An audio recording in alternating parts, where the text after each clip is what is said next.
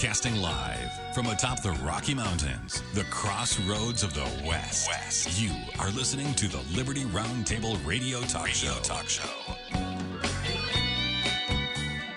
All right. Happy to have you along, my fellow Americans. Sam Bushman live on your radio. Hard hitting news the networks refuse to use, no doubt, starts now. This, my fellow Americans, is the broadcast for February the 9th of the year of our Lord, 2022. This is our one of two, and our goal always to protect life, liberty, and property, and to promote God, family, and country on your radio and the traditions of our founding fathers. Yes, indeed, we use the blueprint for liberty, the supreme law of the land, the Constitution for the United States of America as our guide, that absolutely we're convinced the checks and balances brilliantly put in place by the founding fathers. One of the great peaceful, restorative solutions we have at our fingertips. As you know, we reject revolution. We stand for peaceful restoration of the greatest country on the face of the earth. Quickly, a recap of yesterday's show. We uh, had on Kurt Crosby discussion of all things Liberty Local, honeyman.com with me. We talked about Spotify confirms Joe Rogan actually removed his own episodes of racially offensive language. I think Joe's up in the night and wimping out. I think he needs to get some guts. Rogan was offered $100 million, believe it or not, by Rumble to bail from Spotify and join Rumble, CEO, all over the quote invitation, if you will. And uh, all I can tell you is I think Joe Rogan needs to stand up and get a backbone. You can't judge today's reality by, well, yesterday's reality by today's standards, is the way I ought to say it. Maybe Joe didn't act perfectly, but number one, everything's taken out of context. It was a big old lie, an absolute dishonest, satanic takedown for the pit of hell. They got to stop that. But you know what? Joe needs to tell him to go fly a kite. He needs to say, look, going forward, I'll be a little more careful with the N word, but when the rap thugs can use it every day, you know what? Who's to say that I can't? Are you telling me that blacks can use it but white can't? What kind of a racist are you? Let's all start to quit using those terms going forward. Society's changing for the better. Good, let it be. But let's not attack and destroy people's entire careers uh, over uh, ignorant things such as judging uh, yesterday's reality by today's standards is a dishonest narrative that'll take everyone down uh, if we fall for the lie. Joe, get a backbone, buddy. Stand up, get some guts. Don't apologize. Tell them to fly a kite. Not because the language is great, but that isn't the point. The point is this takedown cancel culture stuff has gotta, gotta stop. All right, Arizona representatives and senators introduced resolution to pull down Arizona's 2020 presidential electors. There's a big old battle in the Arizona Republican Party, folks.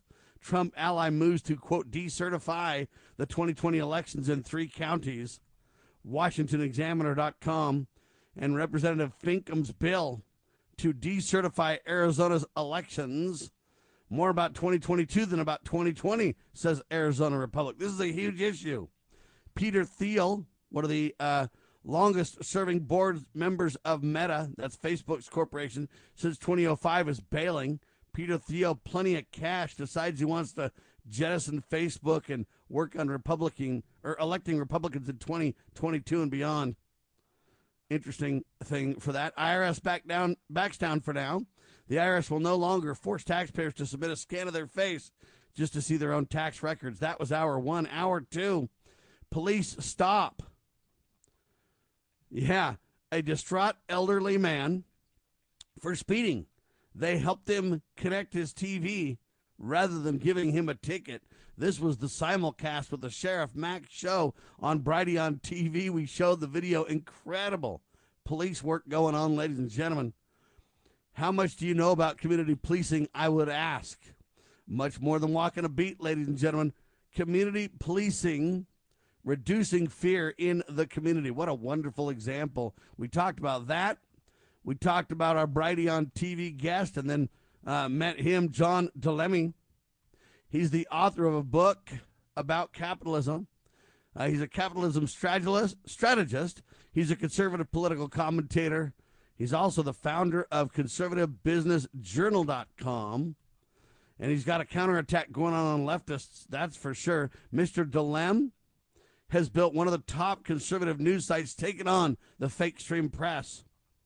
John's book, Making Capitalism Great Again, how to maximize America's booming economy, plus the ABCs of socialism versus capitalism. Great stuff, great interview, all on Brady Brighteon TV. the Sheriff Mack Show, simulcast with Liberty Roundtable Live. And he's also the host of the absolutely explosive, no holds bar, uncensored. Um, what do they call this show? Uh, it's basically a uh, what is it called? Uh, CBJ Real News Podcast is what it is. Great stuff from John. Um, he also covers subject matter that most conservatives won't touch because they're afraid they'll lose their paychecks or melt down. Not us at Liberty Roundtable Live, but I get it. Archives of the simulcast of the shows available at libertyroundtable.com and lovingliberty.net for audio and brighteon.tv if you want to check out the TV or video version of the broadcast. By the way, ladies and gentlemen, just so you know, yeah, it's National Pizza Day today. Got to talk about the important news. National Pizza Day. All the pizza companies have incredible specials. Mac down on America's favorite food. There you go. By the way, speaking of Mac, Sheriff Mack's with me. Welcome to the broadcast, sir. Well, thank you, Sam. It's uh, great to be with you this beautiful Wednesday morning. Hey, you right? You gonna gear up for Pizza Day, man? Uh, you just reminded me that I probably will. All right, because they tried to have Bagel Day on Pizza Day, but pizza won out and bagels had to pick a different day, sir. Yeah, I like blueberry bagels, but that's about it. I don't like bagels that much. All right, I'm a pizza guy. I love, love, love gourmet pizza, ladies and gentlemen. And our guest today, she is a courageous whistleblower, ladies and gentlemen. She's an American hero. Her nickname is Nurse Erin, but her name really is Erin Olszewski. Is that how you say it? Erin, welcome to Liberty Roundtable Live. Thank you, Sam. So nice to, to be on today. All right. Are you going to eat pizza?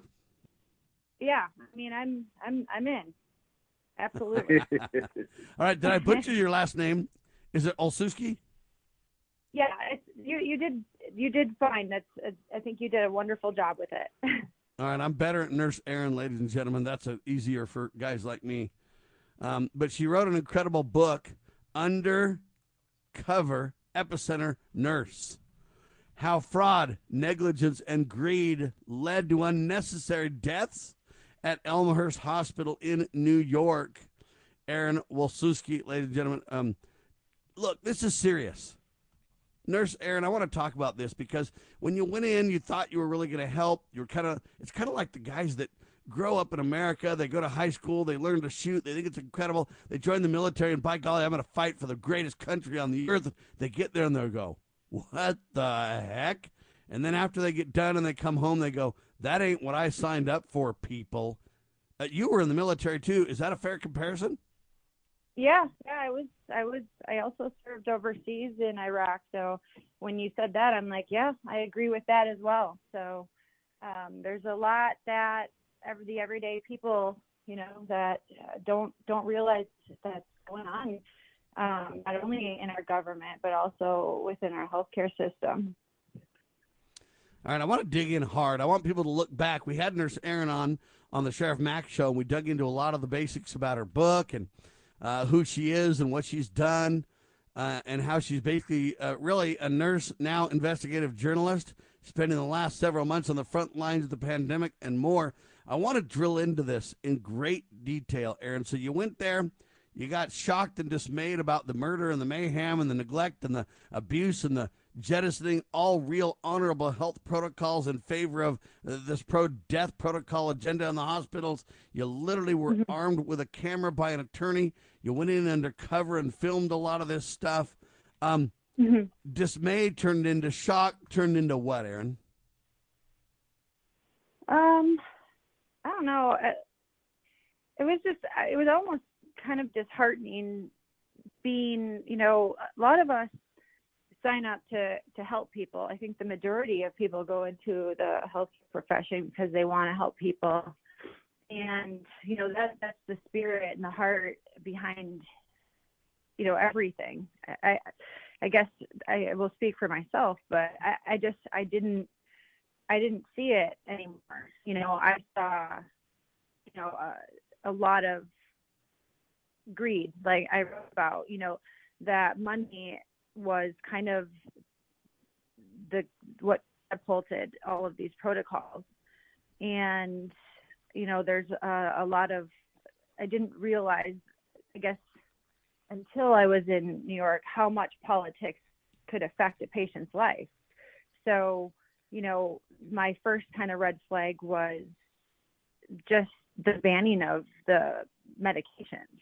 Um, you know, because and the, and the excuse was being used that, you know, they were off label and not approved, but also we're in, uh, you know, a worldwide pandemic, and and that just doesn't doesn't work like that. You know, it's not common for off label like medications to be used. So, um, you know, that to to to remove a patient's right to try and to insert, you know, government political officials into healthcare and remove the doctor-patient relationship and then and the nurse-patient relationship um, is ultimately what is exactly wrong with our healthcare system. There's too many there's too many cooks in the kitchen, and because of it, the people that have signed up to help people are unable to do their jobs. And if they want to stand up for their patients in their profession, then they're kicked out. So obvious, like I was kicked out in May 2020, and we've seen it happen, um, and it's still happening to this day. All right, ladies and gentlemen, Nurse Erin levels her accusations about Elmhurst in a documentary series called Perspectives on the Pandemic. Sam Bushman, Sheriff Mack, Nurse Erin, in seconds on your radio.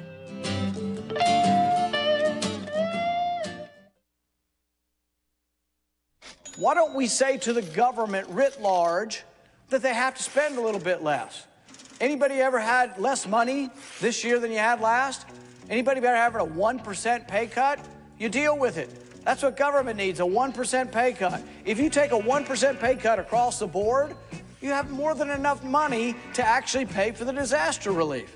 But nobody's going to do that because they're fiscally irresponsible. Who are they? Republicans. Who are they? Democrats. Who are they? Virtually the whole body is careless and reckless with your money. So the money will not be offset by cuts anywhere. The money will be added to the debt, and there will be a day of reckoning. What's the day of reckoning? The day of reckoning may well be the collapse of the stock market. The day of reckoning may be the collapse of the dollar. When it comes, I can't tell you exactly, but I can tell you it has happened repeatedly in history when countries ruin their currency. You know where the solution can be found, Mr. President? In churches, in wedding chapels, in maternity wards across the country and around the world.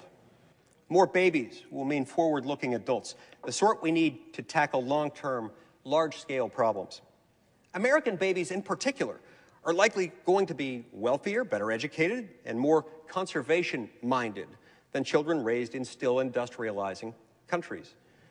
As economist Tyler Cowen recently wrote, quote, by having more children, you're making your nation more populous, thus boosting its capacity to solve climate change.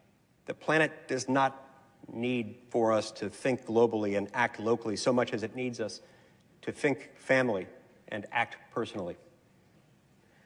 The solution to so many of our problems, at all times and in all places, is to fall in love, get married, and have some kids.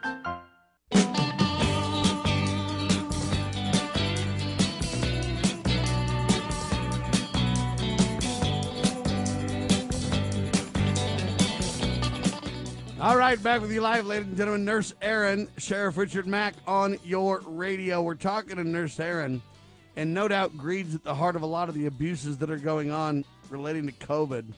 But when they literally uh, say we're going to put together an experimental vaccine, we're going to warp speed that sucker to market globally. We're going to skip all the normal trials, all the reality, knowing that every other vaccine mass distribution plan has gone wrong. They've had to halt them in the past and everything else. Um, but yet ignoring all the scientific evidence about the dangers and everything else, forging ahead. Anybody who dissents, they say, is nuts, crazy, uh, criminal, whatever. While at the same time denying doctors their normal ability to say, I've got a medication that's off use or uh, you know i don't know the exact word for this but hey you know what? It's not really uh, declared for this but we're going to try it or use it anyway. We believe it can work. And uh, doctors used to have that latitude, denying doctors the latitude to do what's best for their patients, pretending these uh, off use medications have no place whatsoever, but yet rolling out an experimental vaccine uh, virtually by force. Erin, in my opinion, we've crossed the line now from uh, greed and uh, ignorance and incompetence and whatever other words you want to describe to flat out criminal. What do you say? Yeah, yeah. I mean, it's it's, and I don't say this lightly, but it, it's murder, nothing short of uh, even genocide, because to restrict a patient's right to try, and they continue to do it this to this day, um, and, and knowing that it is it's hurting patients and it's not helping, and continuing to do it um, is probably one of the most horrendous things that I get maybe we'll ever see in our lifetime, but it may be worse that anyone has ever seen. Um, and I, that's why you know there's there's it's going to take a lot of us to be able to stand up and say no. And, and and if we have to lose our jobs because of it, so be it. You know, God will provide, and and He will, like, and He has for many people. But it's like, how? Why stay in a in a job you know, when you know that it's, it's ending people's lives unnecessarily. I just, um, I don't know how a lot of these uh, people following these orders and also giving them are able to sleep at night, to be honest with you. Like, what is a life worth to them? Uh, amen to that, Sheriff. You want to start there, sir? Yes, I do. First of all, Nurse Erin, I have to tell you that uh, when we had you on our Brighteon TV show, is the biggest response from the people, uh, our viewers and, and listeners and members.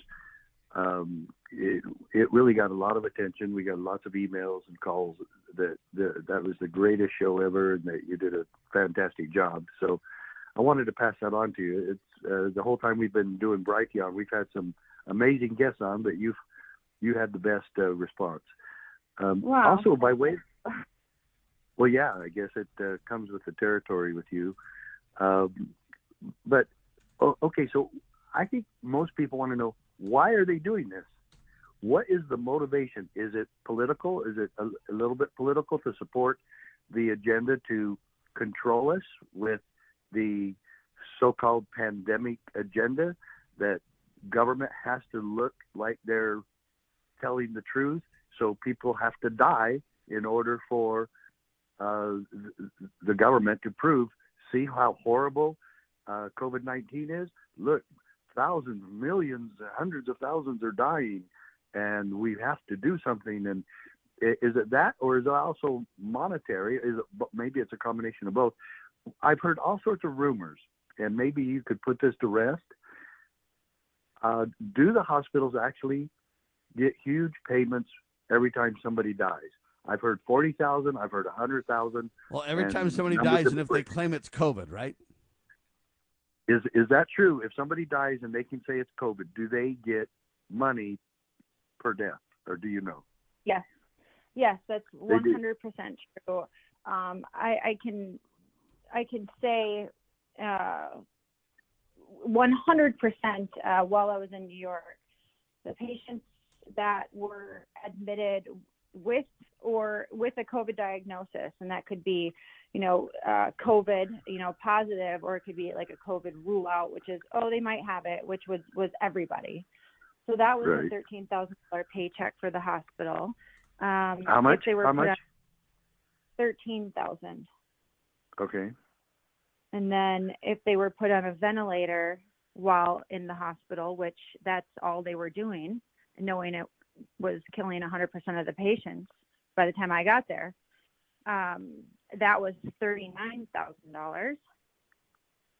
And on top of it, there were some places, not every place, and I don't, I haven't, we haven't been able to quite figure this out, um, why some qualified and some didn't, but there were $10,000 per death as well. Um, so, so, so in totality, those three numbers were a total, or did one replace the others? So no, that you was didn't get to a total. Okay, total. They so about fifty, sixty thousand per death.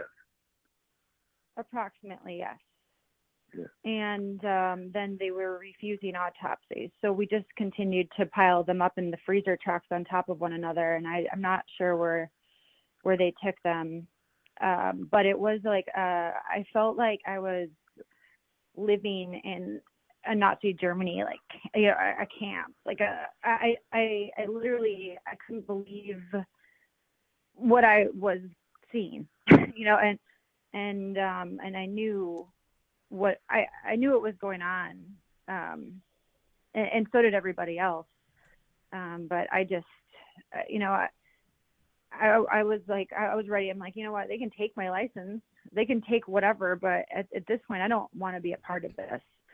And sadly, a lot of people just kind of went along with it because we, um, you know, the nurses, and this is still happening. They're still paying nurses this amount to travel, but we were getting ten thousand dollars a week as nurses, and those doctors were getting up to sixty thousand dollars, you know, a week. So, you know, the the paychecks became more important than than the people at that point, and that is why we have continued to where we are to this day, and it has not stopped because too many people are putting, you know, the profit over a human being.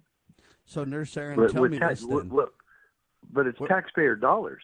Yeah, where does the money come used. from, though? Who authorized it? Where does the money come from? Do you have a money trail on this? FEMA. So FEMA's behind all of that. I just remember like when I was in New York, there was like there was FEMA trucks all over the place. And so that that's where the money was uh, funneled through. But also, you know, they were putting in like we're uh, the billing, the medical billing coders. If we could get a whistleblower that was in New York as a you know a coder to come forward, like they were also you know using um, you know up they call it upcoding which is adding diagnoses in order to get more money through even medicare and medicaid as well so it was a it was just a it's a uh, it was a definitely a planned uh, event because that just doesn't that doesn't just happen and we don't ever ban medications for treatment especially in a pandemic ever. And those treatments were working, and they're still trying to ban treatments to this day. And I, like, I, I'm watching it, you know, every single day. People are sick trying to get what they need, and they can't. And because of it, you know, they're, they're ending up back in the hospitals. And, you know, I, I see very few come back out um, because they just, it's, it's a turnkey style operation and there's a lot of little foot soldiers that are just kind of following the orders and, and people are, are still dying because of it and it's it's just hard to watch So, what are? Let everybody know what are the remedies that you have seen work um well the FLCCC that they're that they're that they're is- denying. They're trying to make them illegal, and you can't get them. So, what works? I, I mean, is it just ivermectin, uh, hydroxychloroquine? Or is there others? Are there others, or do those two really work? Yeah, they actually do. Um, so there's doctors, there's scientists all over the world that are good studying, you know, looking into what could work, what couldn't work. And early on, we were treating with hydroxychloroquine and zinc, and we used that actually in Florida here, and our patients were successfully, you know, they were went home and treated at home, and they're fine. You know, we didn't admit everybody. Um, so that does work still. Uh, the ivermectin absolutely 100% works. And, you know, I started up with a couple special forces Beret, you know, medical doctor and a PA, and we started um, America's Clinic. And, you know, we're getting that, the treatments that work out to people, despite Hang what the tight, government Nurse wants. Erin. Quick pause. Liberty Roundtable Live, ladies and gentlemen. Do you like pizza for breakfast? It's National Pizza Day on your radio.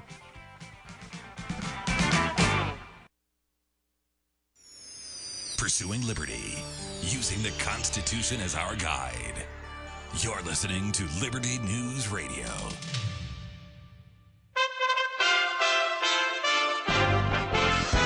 USA Radio News with Lance Pry. White House science advisor resigns after internal probe found he bullied staffers. If you're ever working with me and I hear you treat another colleague with disrespect, talk down to someone, I promise you I will fire you on the spot. That was not the case as Eric Lander, President Biden's science advisor, was allowed to resign last night after an internal investigation showed evidence that he bullied subordinates. Lander took responsibility for his actions and says he was devastated for causing hurt to past and present colleagues. On the Ukraine front, President Biden said the Russian-built Nord Stream 2 natural gas pipeline to Germany would be suspended if Russia invades Ukraine. German Chancellor Olaf Scholz offered support without explicitly saying the project would be halted. The Supreme Court reinstated an Alabama congressional map that a lower court said diluted the power of black votes, saying that the court would pay more attention to challenges to voting maps. USA Radio News. Fever is a potential sign of COVID or the flu and the Exergen temporal scanner thermometer has been proven accurate with more than 100 clinical studies. Be vigilant and seek medical advice at the first sign of fever. Be accurate with Exergen. Exergen temporal scanners, available at Walmart and other fine retailers. Learn more at exergen.com. That's E-X-E-R-G-E-N dot com. Exergen is changing the way the world takes temperature. At the American Veterinary Medical Association annual convention in Washington, D.C., I spoke with Dr. John Howe, AVMA president, about One Health. One Health is really a collaboration between physicians and veterinarians or public health officials. For example, in Minnesota, our state public health veterinarian deals with zoonotic diseases, rabies, for example. Animals are sentinels for humans, and humans are sentinels for some infections in animals. There's more valuable information at avma.org. NATO Secretary General Jan Stoltenberg on CNN weighs in on the Russia Ukraine crisis. There's no certainty, but what we see is uh, a continued military buildup uh, with more and more forces and also key enablers like military hospitals uh, and the logistics. Uh, so this is uh, the warning time is going down and the risk for an attack is going up. And um, and we also see the threatening rhetoric, the very strong rhetoric from Russia saying that we need to give in to their demands. If not, there will be what they call military technical consequences. And then, of course, we have the track record of Russia using force against Ukraine before. So if you put all that together, military buildup, threatening rhetoric, and the track record of Russia, of course, there is a real uh, danger, but we continue to work for a political solution. It's possible to, uh, to preserve peace, and that's exactly why we put so much energy in from NATO side to find a political way forward. USA Radio News.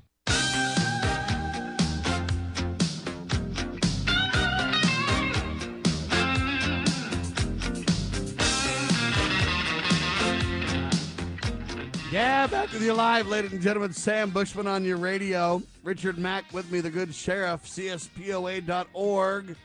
And courageous whistleblower nurse Erin with us as well. Yeah, she doubled down and leveled her accusations about Elmhurst in a documentary series called Perspectives on the pandemic, ladies and gentlemen. We're talking about the money here. The money comes from FEMA for COVID, whether it be deaths or ventilators or checking into the hospital with COVID, et cetera, et cetera. It is disaster. It's been going on for the last two years. Most folks, doctors, nurses, et cetera, turn a blind eye uh, because of the cash they're getting paid. A lot of them turn a blind eye because they realize their careers will be destroyed. They realize that their whole licensing that they've worked so hard, so long uh, for might be yanked from them. They might end up with student loans and debt on top of it all and have no license uh, by which to pay it back, etc. So a lot of these people are over a barrel. A lot of them are scared. A lot of them are uncomfortable. They don't know what to do. Many of them don't have the guts to stand up for a variety of reasons, of, as I've already articulated. But I want to talk about the criminality of this, though. Really, Congress funds FEMA, right, Doctor Sheriff Mack? Uh, yeah, of course they do. All right. So the bottom line is all 535 members of Congress. Uh, I'm really holding on the chopping block for this. Look, all spending originates in the House uh, and the House and the Senate, who have already uh, sold us down the river to the tune of 30 plus trillion dollars in verifiable debt and well over 150 trillion dollars in unfunded liabilities, et cetera. These people that are literally have already bankrupted the nation, uh, selling our children into slavery, virtually speaking. Uh, these people really have are the ones to blame for this. They run around and act like, oh, by golly, and whatever, but that really Congress is responsible for all this. You wouldn't have this situation if you didn't have big money for the manipulation. But along with the big money, that's bad enough. But what about this narrative where we're going to stop all off use medications that could save lives, but we're going to promote fast track, um, warp speed, a, an experimental jab? Uh, Nurse Erin, at some point, you've got criminal backed by dishonest debt money, blood money over this, don't we? Yeah, and a lot of people don't realize. I mean, Congress approves the spending, but it's actually the taxpayers that fund it. So, like, every single person is funding this, and like, you're exactly right. I mean, it's uh, every single one of the members, you know, in Congress and, that are not doing anything, and that's left and right um, you know, they're they're ultimately responsible for for people dying unnecessarily as well. You know, and, and not to stand up and and start questioning that. And yes, the vaccine pushing an experimental vaccine, but also pushing experimental like treatments.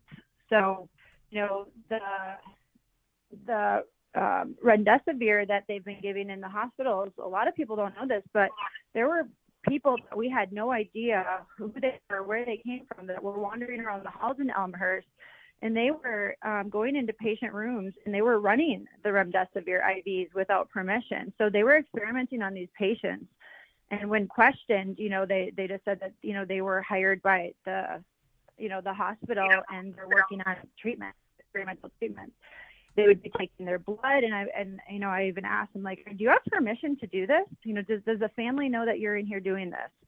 And you know, never had a straight answer. So look what they've been doing. They've kicked families out of these hospitals. Nobody knows what's going on. They're pushing, you know, the remdesivir, which is causing, you know, kidney failure, multi-system organ failure in patients currently right now. And, you know, and experimental vaccines with no liability, and they're mandating it. So, you know, how do you mandate uh, a product that has no liability to anybody? And then in the meantime, you know, getting rid of all these treatments that are that are cost effective and cheap and they work um, in order to just, I guess, keep people sick. I mean, I don't know how anybody anywhere in any type of, uh, you know, power seat um, can turn their blind eye to this and look the other way. Sheriff? That brings up a that brings up another question. Have you been asked by any congressional committee or state committee or county or city council to testify before them? Have you been asked by any group, any anyone to testify as to what your findings were? No, nobody. And and we think never. it's because never. And I, you know, I've actually um, tried for patients along with other uh, other doctors um, in my area here. And, and, this is Florida, so like a lot of I'm in Florida. A lot of people think that we're extremely free. We're not. It's, we're just uh, we're, uh, these hospitals and, and courthouses are just better at, at hiding it. But um, you know, they they discredit they discredited me. Um, you know, being able to testify on behalf of a patient um, and as well as the doctor um, because we're not experts. So they're just picking and choosing their own yeah. experts. But I've never been asked to testify in front of Congress, in front of any anybody. If anything, they've tried to bury my story, and that's why I, I will never stop talking because I I have you know um, a mission to to give these people that have died that I stacked in in the freezer trucks that didn't have to die, you know, um, justice. And I have I, I I mean, they just picked the wrong nurse, I guess, you know. but where's where's Governor. Ron DeSantis when you need him? Yeah, you know, I, I did meet him. I, I gave him a signed copy of my book. He knows my story, but it's just, you know, so what is it? Like, what is going on, and why why is my why is you know things like this being buried? Because this was back. My story came out in May 2020, we're almost two years later and, and it's still going on. That in itself kind of shows you that, you know, this there these people are, are leading everybody, you know, on, on the wrong path and they're not being truthful about what they're doing. Uh, may, hey, Sam, this question's for you. Maybe we could be the first one to have her testify at our national convention in front of sheriffs. Well, we need to do something because, ladies and gentlemen, look, when you fund this at a congressional level and literally steal from the taxpayers on a fraud, on a dishonest agenda where we're going to force vaccines on innocent people, regardless of the repercussions or health problems, when you deny off use medications that doctors used to have the latitude uh, to use to protect and defend and save people first, do no harm, and uh, at some point, there is a guilty party here. Who is driving this? You can say, well, FEMA's carrying it out. You can say Congress is funding it. You can say the American taxpayers are paying for it. Uh, but yet, at the same time, somebody somewhere is running the narrative. And you can say, well, that's Dr. Whacked Out Fauci. Uh, maybe, or maybe he's just the front man to take the heat we got to find out and, and sheriff i don't know who better to investigate this than maybe sheriffs. How do we find out where is this where are the marching orders coming from? Because if they're not coming from the president if they're not coming from the judicial branch meaning the judges which in either case would be problematic because they're not lawmaking authority but is it coming from the legislative lawmaking authority? What laws on the books? What where is this coming from? Who's in charge around here? And what you're telling me is I'm paying for my own demise and the demise of everybody around me in a murderous plot for gain and, and, and, and money and, I don't know, power and tyranny and whatever. But we're remaking our whole society over this thing. And I'm the taxpayer funding it, and I'm really to blame. But yet, where's the head of this snake? Doc, um, Sheriff first, and then Nurse Erin. Well, you know the uh, the the federal government, well, maybe all governments, but federal government has been stealing the money uh, and taking the money without our permission and sometimes without our knowledge. Uh, so you, you, know the corruption of Washington D.C. Yeah, I blame it a little bit on the on the uh, uh, American people because we haven't awakened to our awful situation. But I, I still I still put it at uh, uh, Washington D.C. corruption. That's where I put the blame. Um, the American people are are so trusting that we think that these people uh, wouldn't ever do something like that. Uh, I believe that most of this has never been uh, congressionally authorized. I think FEMA has their monies and they just go for it. The presidents, including every president that we've ever had, uh, at least for the last hundred years, spend money without congressional approval, and that's illegal. Uh, but the IRS, uh, you know, what they do to take money from people and, and how they fund all the crap going on in Washington, D.C., and the just like the commercial from Rand Paul, um, th- he blames Congress. Uh, well, it's you know he's part of it. He's he's in Congress, and, and so all of this it's just kind of one big circle of everybody pointing the finger at each other. The bottom line is uh, Congress is is just completely corrupt, and and and they steal money from us all the time, and they misuse the money and and and act unconstitutionally. And the, you know, and then we have people come out and support this, like churches that come out and support this. It, it's just a big, fat rick of corruption. Ladies and gentlemen, we're going to ask Nurse Erin the same question on the other side of the break. Ladies and gentlemen, I'm sure glad with all the mayhem and murder and destruction and dishonesty and spending ourselves into oblivion, I'm sure glad I can just escape with National Pizza Day, baby.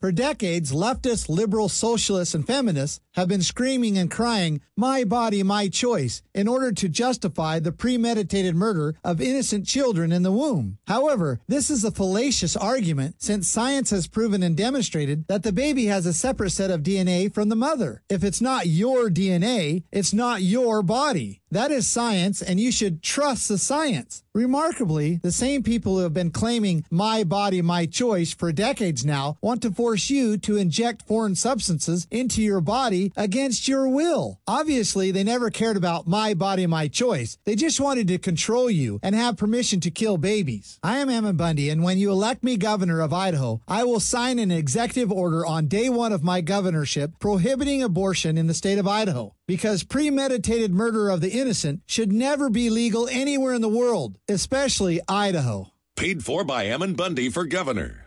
VoteBundy.com.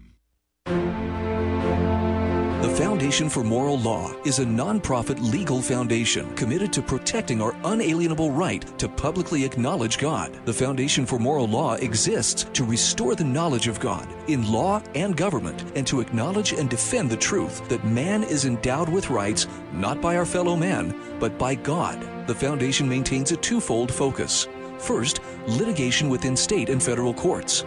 Second, education conducting seminars to teach the necessity and importance of acknowledging God in law and government. How can you help? Please make a tax deductible contribution, allowing foundation attorneys to continue the fight. You may also purchase various foundation products as well at morallaw.org. Located in Montgomery, Alabama, the Foundation for Moral Law is a nonprofit, tax exempt 501c3 founded by Judge Roy Moore. Please partner with us to achieve this important mission. morallaw.org.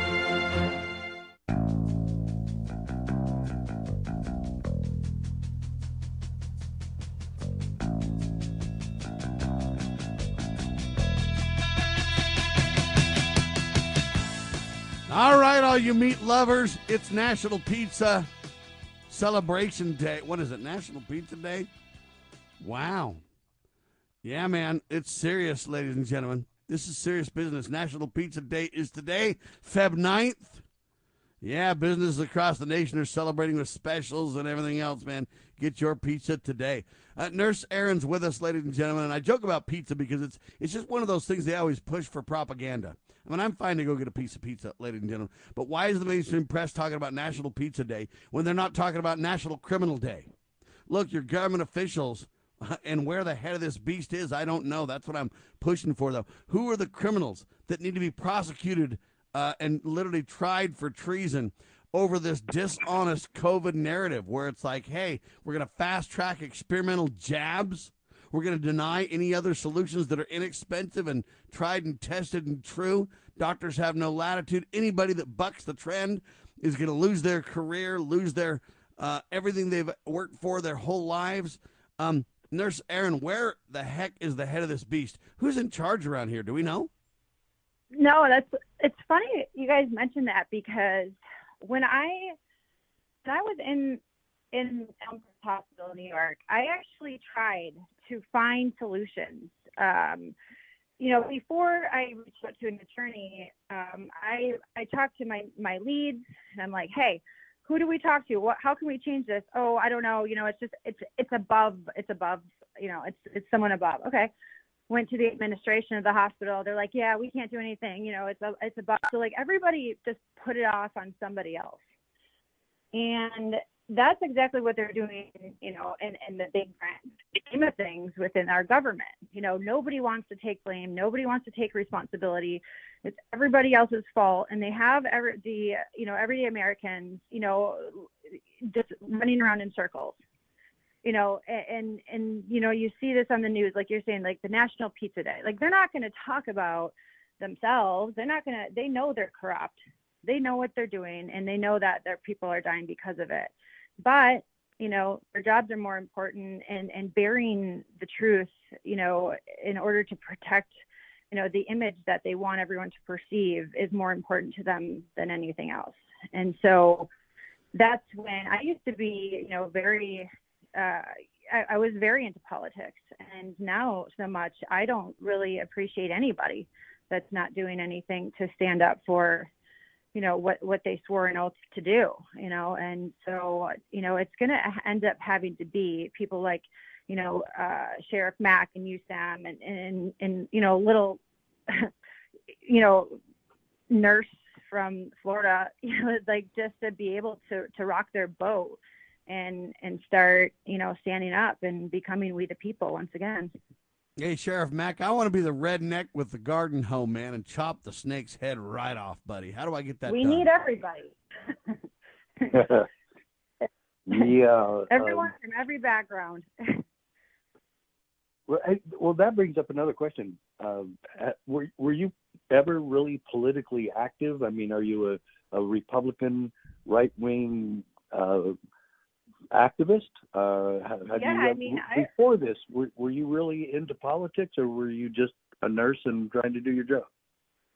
No, I mean, I wasn't. I wasn't into politics. I think I, I first started getting into politics when um, I'll just go really quickly. I- No one's ever asked me this question actually. Um, so when I was sent to Iraq, Bush was in office. So, um, you know, he, he sent us with, with no body armor. I had no flak vest. We had very little ammo. And, you know, we just put, got put out there going on missions that made no sense to look busy. It's kind of similar to what's happening right now. So at that point, you know, I was raised Republican and I voted for Obama the first time because I was like, who is this? You know, I was disappointed because of what Bush did. And then I, you know, ended up not voting for Obama a second time.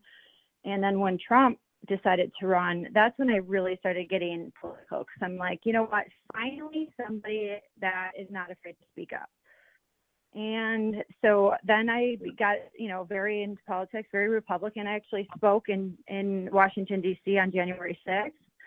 Um, and but my, my problem was, and the, and it's always been Wait, kind you, of in the back wait, of my you mind. spoke at the rally? You spoke at Trump's Yeah. rally? Yeah. Wow. Yes, How'd you. Yeah. Who asked you? To, who asked you to do that?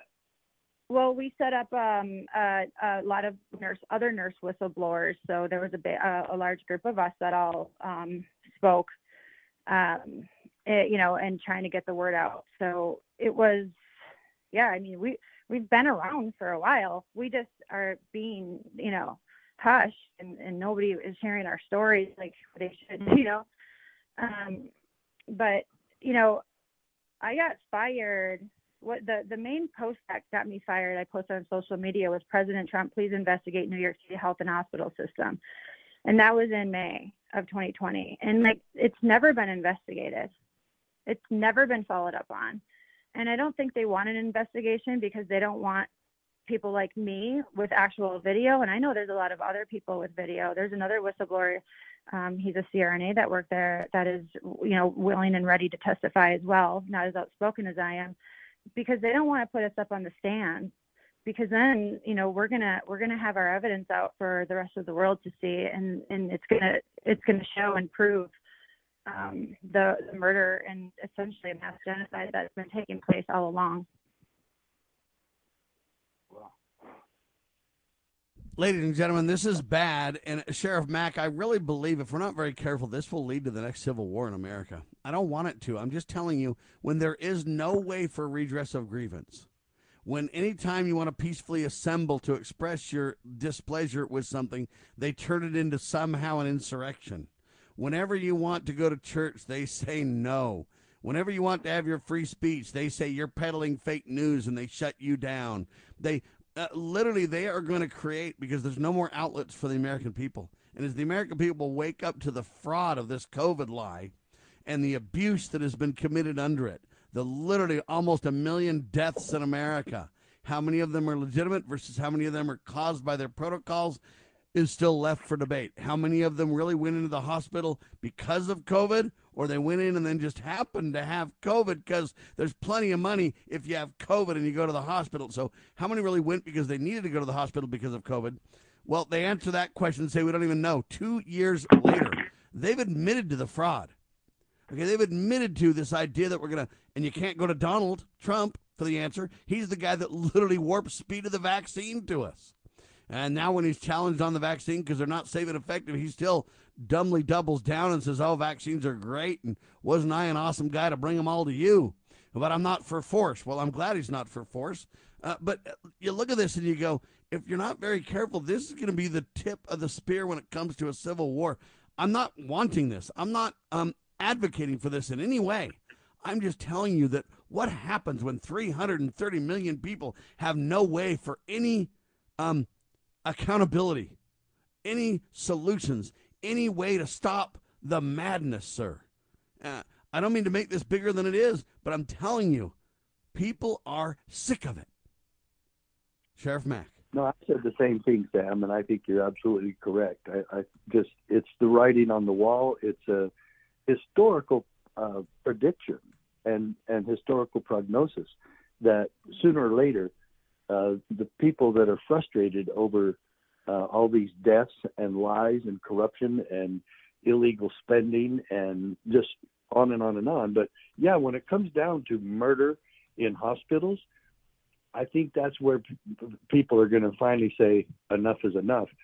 I don't want civil war either. In fact, I'm the most peaceful man you've ever met in your life. Uh, but I, I I agree with you. I I just don't believe this is going to remain peaceful if we don't get the peaceful solutions uh, enacted and implemented right away. Will rogue agents in government cause a civil war because of no accountability, Nurse Erin? What do you think? Yeah, I mean, I've I've kind of thought this so long, but I think uh, originally a lot of people it was hard to swallow. Like, there's no way that would happen. There's no way that they would ever do that.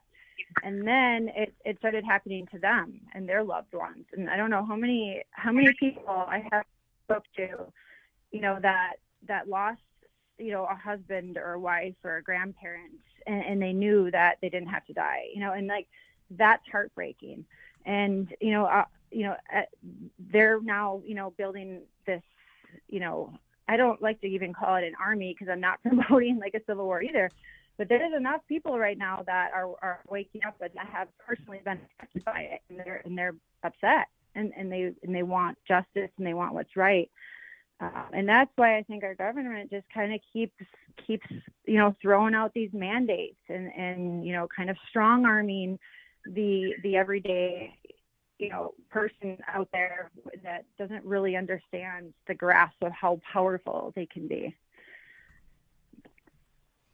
So, well, let me ask you a question.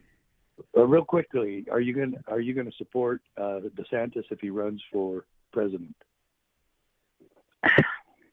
I, I mean, I don't, I don't know what else, you know, I, to do at this point. You know, I, I would love, I would love for to support um, someone running for president that was speaking up on this, you know, and and putting their foot down and you know getting getting involved in in what's really happening right now. Um, so it's hard to say. I mean, I I do support anybody that supports freedom um, and uh, I'm not saying I won't, but it's just I, am just tired of everything being ignored. To be honest with you, I'd like to see somebody well, for people. For, for for me and my house, I want to thank you for the courage that you've had in exposing all of this and for risking your life and livelihood and career, everything you've risked uh, to bring this out to the American people. I want to thank you and uh, I I totally honor you and, and bow to you for what you've done. Let's get her at the next CSPOA convention coming up. The date's being finalized now, but it'll be later this year before the election. It'll be an incredible event. Maybe we can get Nurse Erin to stand and deliver, give a little uh, speech, and show some live behind the scenes video to the sheriffs. What do you say, Richard Mack? Uh, yeah, absolutely. I, I'm I'm going to extend the invitation to her to be there. I appreciate it. And to, and to speak. And to speak. We're going to have you speak. Yeah, definitely. no, I'm, I'm, I'm. I'll talk to anyone who will listen to me. Um, can, can, you show a lot of the video you took? can you show a lot of the video that? you took as well? Yeah, yeah, sure. All right, so there's no restrictions by your attorneys or anybody else on the video. Uh, no, anything that's public is is fair game. Um, I've not released uh, everything because I, I want to see it go to I want to see it go to court. All right, Erin, we appreciate you, ladies and gentlemen. Nurse Erin doing a phenomenal job. Go get some pizza. It is National Pizza Day, and we'll have you back soon. Great, thank you so much. I appreciate it. There she goes, ladies and gentlemen. Nurse Erin doing a phenomenal job, a courageous whistleblower, telling the tale of liberty. Her book, Undercover Epicenter. of a nurse telling about how fraud, negligence, and greed led to unnecessary deaths at Elmhurst. And really, um, since she wrote that book, it's really globally now unnecessary deaths, dishonesty everywhere. Their narratives unraveling. The problem is there's no accountability and no way to stop them from further abuse, right? That's the problem. I pray rogue agents in government don't create another civil war. That's all I can say. For Sam Bushman, Richard Mack, and Nurse Erin, God save the Republic.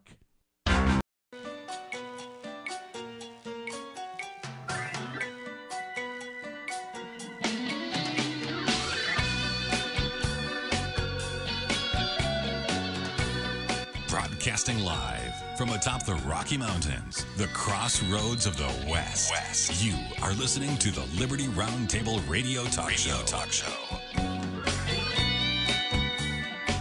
All right, and happy to have you along, my fellow Americans.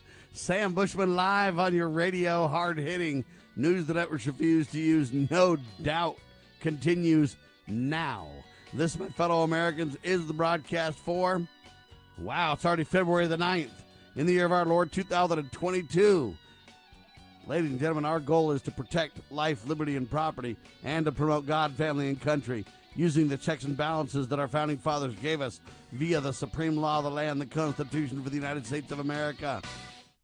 Rejecting revolution, standing for peaceful restoration of the greatest country on the face of the earth for over 25 years. That's who we are. Hard hitting. News the networks refuse to use. Liberty Roundtable Live, baby. And it is National Pizza Day. You got to dig that, too. Uh, everybody's getting pizza today, man. It's crazy. Not only that, everybody's gearing up for the Super Bowl. That's coming up on Sunday. And uh, the interesting thing about that, uh, Super Bowl stuff, folks, it's kind of interesting. The um, I guess they had a sold out advertising docket for that. Uh,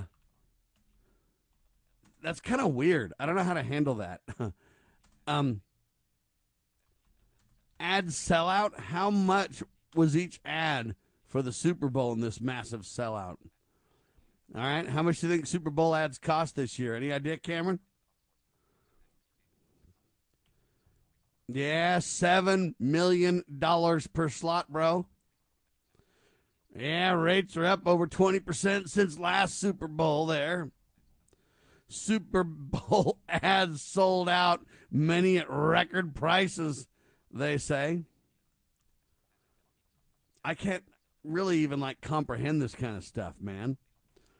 I'm just redneck enough to where I just go, what on earth? Super Bowl ads sold out. Many at record prices.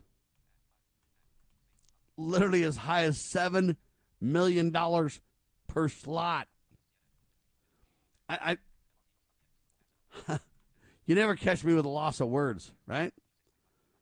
But uh, yeah, according to Front Office Sports, multiple 30 second spots for the game went for over $7 million per slot, rates up 20%. I don't even know how to comprehend those kind of numbers. Folks, I really don't. Wow. It's just hard to even deal with. $7 million a 30 second spot. Whoa, baby. All right. Anyway, National Pizza Day is today. All you got to do is just kick back and enjoy the pizza, man. People are going to be eating pizza today all the way through the weekend. They're going to have specials and deals and everything else. What, pizza and wings? Is that the deal, Cameron? You cool with pizza and wings? You're good with wings? You can't have pizza? Nope, no, no pizza for Cameron? On National Pizza Day? Are you kidding me right now? You've been robbed of America's pastime, my friend. Wow. Oh, it, whoa. Ah. Do you have a favorite pizza anyway, even though you can't eat it? He likes pesto pizza. What's that? It's got a oh chicken pesto, like a pasta pizza without pasta on it, just the pasta pizza sauce and chicken. You like that, huh? A lot of people like the barbecue chicken pizza too. I you know chicken's okay on pizza. It's not my fave. I I go for the I go for the meat lovers pizza stuff. Uh, I also I also go for a, a lot of Hawaiian pizza like Canadian bacon and pineapple. And I know some people are like, I never put pineapple on pizza. That's a, a sin. Sam, that's a sin. But I love pineapple pizza. I love Hawaiian pizza. If you could put, um, uh, well, I, I like to do this. I like to have a Hawaiian pizza, Canadian bacon, and pineapple, and throw some pepperoni on there too. You know, that's what I like to do. Um, what's the most unique topping you've ever heard of people putting on pizza that actually is good? Like a lot of places have anchovies, but I don't know anybody that likes that. Do you? Macaroni pizza. What are you talking about? Have you had that really? I never had the mac pizza before. CiCi's Pizza does macaroni and cheese pizza. That's interesting. I've never had that before. I like the meat on the pizza. Um, I like pizza if it's got some vegetables on it. If it's light vegetables, uh, I don't like too many vegetables and too many. I don't. The combos just become. I, I, I don't mind the combo ingredients, but I just feel like the combos just become too massive of a piece, right? Uh, I kind of like to enjoy the flavors, so I like to simplify my pizza. But I don't like the average Joe pizza either. I'm a gourmet pizza guy, folks. I- I'm telling you right now. Like ripping good gourmet pizza, like Firebird Pizza, or you know some of those. I like um, I like Papa John's pizza quite a bit, but the problem is then they kicked John out because they said he was a racist and a hater and everything else, and I've kind of been disappointed in them since. Uh, You know, come on now, uh, don't just kick out John. They had this John's Fave. I can't remember what it's called now, but it's like a six cheese blend and pepperoni and sausage pizza. That was delicious. Now that I know what to call it because they don't want to use the name John, they want to use the name Papa John's. They just don't want to use John's favorite pizza. You know, that would be bad because he's a racist and he's a hater, and you you got to kick him out of the whole pizza world. John, you're not even allowed to eat pizza anymore. Okay, John. You, you, my friend John, are just too over the top. You and old Joe Rogan, John and Joe, just uh, kick them all out, shut them all down, ruin their careers, ruin their lives, destroy their reputations. Don't worry, it's part of the cancel culture. You're next, okay? Thank you. And, and that's what's going on, folks. And we gotta stop it. We gotta push back and refuse to go to Papa John's until they bring old John back. That's my opinion. They bring back John's fave too. But anyway, Papa John's pizza is pretty good. I like Papa Murphy's pizza though. Do you know what that is, Cameron? You, you probably don't have Papa Murphy's where you live. They got them where I live. I don't know if they're everywhere or what, but Papa Murphy's pizza, Papa Murphy's pizza is a unique pizza in that they don't cook the pizza at the restaurant. you go to Papa Murphy's Pizza and you get the pizzas all prepared. So the dough's done, the ingredients are on them, everything's done. Uh, But then you take them home and you cook them. Fro- frosted brownie pizza. Now he's getting into dessert pizzas while I'm trying to tell you about this incredible Papa Murphy's thing. Uh, all right, we'll get to brownie pizza in a minute. I have had that actually, and it's good. Uh, dessert pizzas are good. Yeah, I've had all kinds of dessert pizzas. Uh, anyway, but uh, Papa Murphy's pizza is good because you basically take it and you bring it home and you say, why would you want to do that, Sam? Why would you want them to cook it? Well, several reasons. Number one, you can basically take them home and put them in the fridge and then you can cook them the next day. So I don't really believe in shopping on the Sabbath, right? I don't believe in buying and selling on Sunday. So oftentimes on a Saturday, we'll go get a Papa Murphy's pizza. It's cold and ready to go. You just put it in the fridge. Next day, you just cook that dude. And hey, you got pizza on Sunday, even though you didn't buy it on Sunday, right?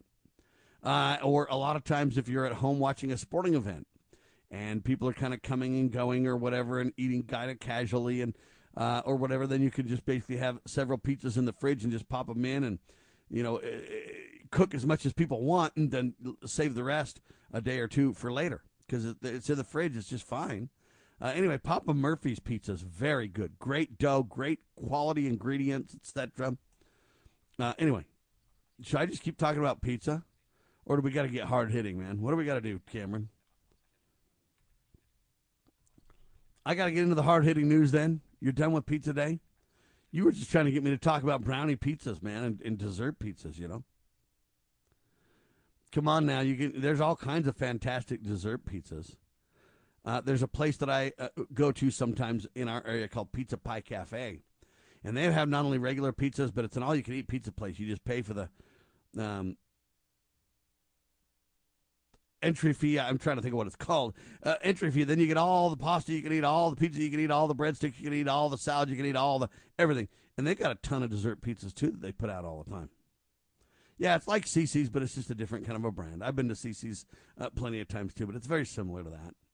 Uh, anyway, it's just just great stuff. They have a lot of uh, dessert pizzas there, and I, I like dessert pizzas fine.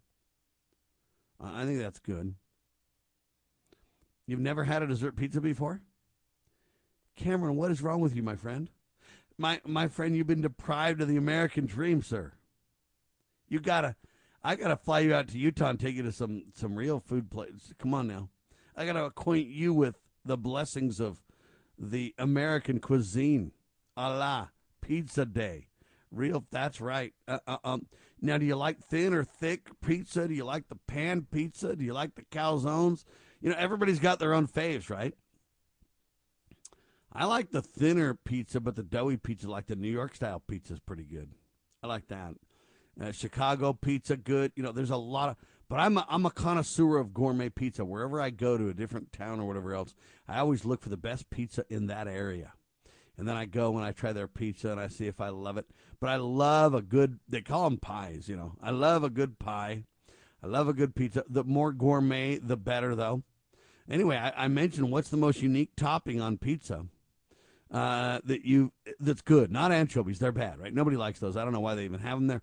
But what's your favorite item on a pizza, or that you've even heard of that you want to try, or that you've had on pizza? What's your favorite single topping? Any any any idea, Cam? You like the meat? Chicken. Man, this guy loves chicken pizza, doesn't he? Wow. Dude, you don't want the pepperoni and the sausage and stuff? You don't want the Italian sausage? You don't want the Canadian bacon? Come on now. All right, when we you've never had Canadian bacon and pineapple on pizza? That's a Hawaiian pizza, Cameron. You've never had the Hawaiian? All right, we're gonna. I'm gonna come back and tell you the most unique, delicious topping on pizza in seconds. Then we'll get into the hard news. Okay? Hang tight. Liberty Roundtable live. The spirit of the American West is live and well in Range Magazine, the award winning quarterly devoted to the issues affecting the American West. Each issue contains informative articles, breathtaking imagery, as well as the culture of cowboy spirit today and gift ideas like the 2021 Real Buckaroo calendar. Order online from rangemagazine.com. Loving Liberty Network salutes the spirit of the American West at rangemagazine.com. Decades after Jimmy Carter, Joe Biden picked up where he left off, with America surrendering to terrorists. Biden's foolish spending is causing inflation, which means more pain at the pump, higher prices on groceries, devaluing your retirement savings when you need it most. Once was a mistake, twice is a disaster. America needs strong leaders, not weak ones. Save America JFC is responsible for the content of this advertising. The spirit of the American West is alive and well in Range Magazine, the award winning quarterly devoted to the issues of the American West. Each issue contains informative articles, breathtaking imagery, as well as the culture of cowboy spirit today, and gift ideas, like this year's Buckaroo calendar. Order online from rangemagazine.com. Loving Liberty Network salutes the spirit of the American West at rangemagazine.com. I think that my family has always had a big influence on me for not smoking because since I was little, I was taught that smoking was wrong. Recent studies indicate that smoking among teens often leads to the use of alcohol and other drugs. I think having faith in God is a big part in it because the way I was raised has helped to avoid smoking. Smoking. If you think you're old enough to start, you're smart enough to stop. A public service message from this station and the Church of Jesus Christ of Latter day Saints.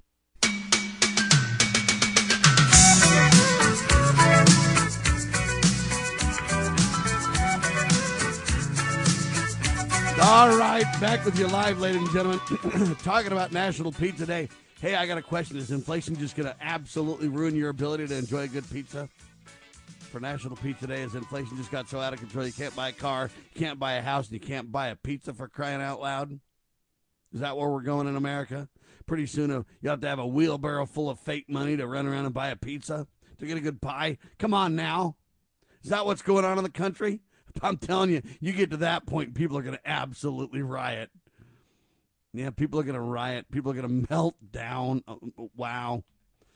All right, ladies and gentlemen, the best unique topping on pizza that I've ever had, most places don't have it, is almonds. Yeah, man. You have a pizza with pepperoni and almonds on it, buddy. Deliciousness. It adds a little crunch to the pizza. Delicious. I'm telling you, slivered almonds and pepperoni on your pizza is absolutely fantastic. And uh, most people don't know it. Very few places even have it, but it is delish. It is delish, man. I'm telling you right now. You got to do it. There's a place that I go to um, right down here locally, and they've got almonds as one of the toppings. And when you put pepperoni and almonds on your pizza, you've got this fantastic meat flavor of the pepperoni and the sauce, homemade killer sauce, great dough, cheese. And then you got the almond little crunch on your pizza. Yeah, eh, I'm just telling you right now, it's phenomenal. They they hired me to help sell pizzas for National Pizza Day. Did you guys know that? Okay, I'm lying, but it's still delicious. Nobody paid me nothing to do nothing. See, they hate me because I'm too political. See, even though I can, I can wax eloquent about the greatest pie ever made with the best of them, can't I? Now, all right, ladies and gentlemen, here's the deal. This is hard hitting news. Let's just kick it off now, man, and have pizza later, okay? Not just CNN. Mainstream media's on the ropes. That's right. An incredible column written in Epic Times, or Epoch Times, if you will. Written by Roger L. Simon. It's an opinion piece, and boy, howdy, is it spot on. Listen carefully to this. February 8, 2022, baby. it's commentary. Here's what Roger Simon says I'm beginning to sense something many of us have dreamed about since the beginning of this century. That is the serious decline of the mainstream media. Amen to that, Roger. I'll even get a pizza to that, buddy. Dare I say a tipping point has come? Is the Wicked Witch dead, he says? Well, not quite, but she's clearly stumbling around on her broomstick. what do we do next? I love this. The Wicked Witch, the mainstream press, may not be dead, but she's stumbling around on her broomstick. I love this kind of stuff. He says, I'm not just talking about NBC's pathetic coverage of the Beijing Olympics that nobody's watching anyway. I hear you, buddy. You want to know why? Because they destroyed the Olympics too, with men pretending they're women, with women getting disqualified because their outfits aren't perfect. I mean, just scandal after scandal, right? She said, he says, I'm not just talking about the pathetic NBC's pathetic covering of the Beijing Olympics, which nobody's watching, although that's an indication, he wisely points out. Nor am I talking about the well known polling that rates the media's popularity somewhere below Congress, if such a thing's even possible. he says that's been going on for quite a while now. Amen to that. It's more, he says. Let's take a tour. But first, CNN, a widely discussed article by media critic Joe Concha includes the collapse of CNN's is now complete. Nine out of 10 viewers gone. Its top rated anchor, Chris Cuomo, gone. Its network president, gone. Its integrity, its credibility in shambles. Oh, yeah, don't worry. New management's coming, signaling big time changes. Changes that may bring CNN back to the proud network it once was before Jeff Zucker destroyed it. Yeah. True enough, but should CNN even be brought back? He wisely asks. A company that deliberately downplayed the atrocities committed by Saddam Hussein's regime they even admitted it in order to maintain their quote exclusive access to that same regime that vanished years ago. We would have been spared all the endless quote Trump Russia lies. Actually, it doesn't matter who replaces management at CNN, he says, because the real ownership hasn't changed one bit. Warner Media and above that group AT&T and above that eventually you're going to find the CIA. Yeah. And above all them with the uh, that that corporation and a few other couple of corporations, the mainstream landscape all tracks to what Disney Co. The Walt Disney Co. and then Comcast. Their quote. Well, what do you got? Comcast, Disney. By the way, I, uh, somebody briefed me on a meme uh, yesterday. I think you'll like this meme, Cameron. Do you watch memes sometimes? Do you do you keep an eye on those? All right, so a meme fired over, and it basically shows this you know big old Disney uh, deal, and then it's got humans all stuck inside it and stuff like that, and they say, um, what do they call this thing? Disney um, is a mousetrap for humans, set by a mouse. What do you think of that? Disney's a mousetrap for humans set by a mouse. Woo! You got to look at that and go, "What the heck?" good, good point there. Anyway, that's the bad of CNN. The good news is those same corporations are increasingly behind the times. Yesteryear media rendered irrelevant, uh, literally uh, suffering from a crush of a credibility crisis. You're here, ladies and gentlemen, reading this on Epic Times and listening to Sam Bushman, not listening to their canned propaganda. And you're not just here with Liberty Roundtable Live, but you're on Epic Times and WND.com and uh, Breitbart and all kinds of other um, news services, Frank Speech, and you're reading blogs, you're checking out alternative media, and you're listening to podcasts, the new media taking center stage, baby who, by the way, has more influence these days? I'm going to ask you this the New York Times or Joe Rogan? Well, interestingly enough, believe it or not, it's a toss up. And that's just one guy that they're trying to take down now. Joe, get a backbone, buddy. Stand up. Tell them they're all nuts on parade and crazy, and you will not be canceled in the cancel war. In, in the cancel culture, you're not doing it. And if uh, Spotify won't deliver and double down, if they don't have your back, Jump to those who do. You're being invited right now to go to Rumble. You are also, by the way, ladies and gentlemen, surfing the internet for other information, believe it or not, making up your own mind. The possibilities for gaining that information, that education that you crave, that information, are growing in number and in strength by the day. What intelligent person these days watches the yesteryear traditional evening news anymore?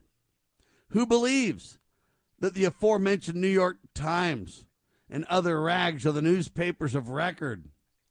That's basically a joke now to vast numbers of people in the greatest country on the face of the earth. Donald Trump has been using the mainstream legacy media, call them what you will, as a fall guy for some time now.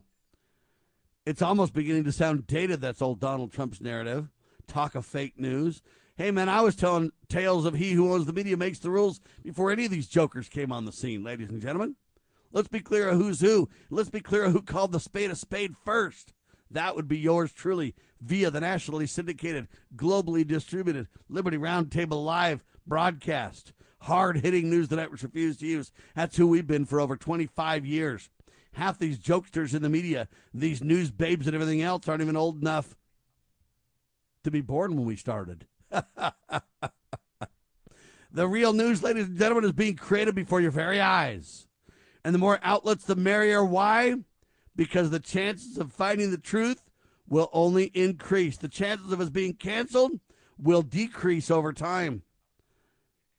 Chairman Mao was, uh, no doubt, lying and creating mayhem when he said, Let a hundred flowers bloom, but the thought being expressed was correct. If I were to write my own the red book, today I would say, in terms of news and a lot of things, learn from the Canadian truckers. He says, in other words, do it on your own. And as Sam Bushman would add, build your own institutions. You don't like the media? Then build your own media apparatus, would you please? Hang tight. This is the one and only Liberty Roundtable Live.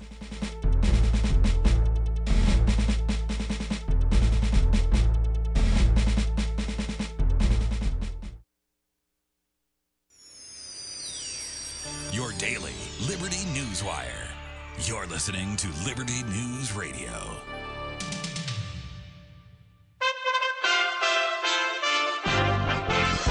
USA Radio News with Lance Pride. The mask mandate in Virginia schools has become optional when Republican Governor Glenn Youngkin made it an executive order. Some schools in Virginia are breaking the law by still demanding masks in their schools. The Virginia Senate Tuesday, in a bipartisan vote, backed Governor Youngkin's executive order. Loudoun County parent Clint Thomas has two daughters that were kicked out of school because of the masking issue. He tells Fox News the school districts will probably continue to break the law. Yeah, we'll see. Uh, you know, this, this school system, unfortunately, has proven to uh, have a little bit of gall to stand up against the governor, and they've even misapplied uh, the law here in Virginia, in my opinion, with SB 1303 or Chapter 456. As Democrats want Americans to forget they were the party to defund the police, Democrat Representative Cori Bush from Missouri says she's not going to stop using the slogan defund the police ahead of this fall's midterms. Bush said during an hour-long conversation with reporters that she's sticking to her activist roots. USA Radio News. Water. It's essential to life, but it's also something that so many of us here in America take for granted. Imagine how different your life would be without access to clean water in your home. What if you had to walk to the nearest creek, stream, lake, or pond to get water? Suddenly, going to work and school wouldn't be an option because you and your children would have to spend your days collecting water. This is the day-to-day reality of most families living in the world's poorest countries. But what if I told you that you can change that reality for just pennies a day? Through our water projects, Food for the Poor is working to meet the need for water in 17 impoverished countries. But it won't happen without you. Incredibly, it only takes $15 to provide a child access to clean water for life. $15. Decades and decades of access to water for a child. Give the life-changing gift of water now. Just text USA Radio to 91999. Text USA Radio, all one word, to 91999. Let's get an update on the Oxford, Michigan high school shooting back in late November. 15 year old Ethan Crumbley is accused of killing four students at Oxford High School in Michigan on November 30th. On Tuesday, several witnesses took the stand in a preliminary hearing for his parents, James and Jennifer Crumbley. Multiple witnesses told the judge his mother, Jennifer, focused on horse riding as her son Ethan complained he was haunted by demons. The preliminary hearing resumes on February 24th. In the USA Radio News Midwest Bureau, I'm Katie Lewis. SpaceX is reporting a geomagnetic storm just doomed about 40 Starlink internet satellites. The storm increased the density of the atmosphere slightly, increasing drag on the satellites that will eventually send them back to Earth. Starlink's goal is to have 42,000 satellites orbiting Earth providing low-cost internet service. SpaceX has been launching fleets of Starlink satellites, sometimes up to 60 at a time, since 2019. USA Radio News.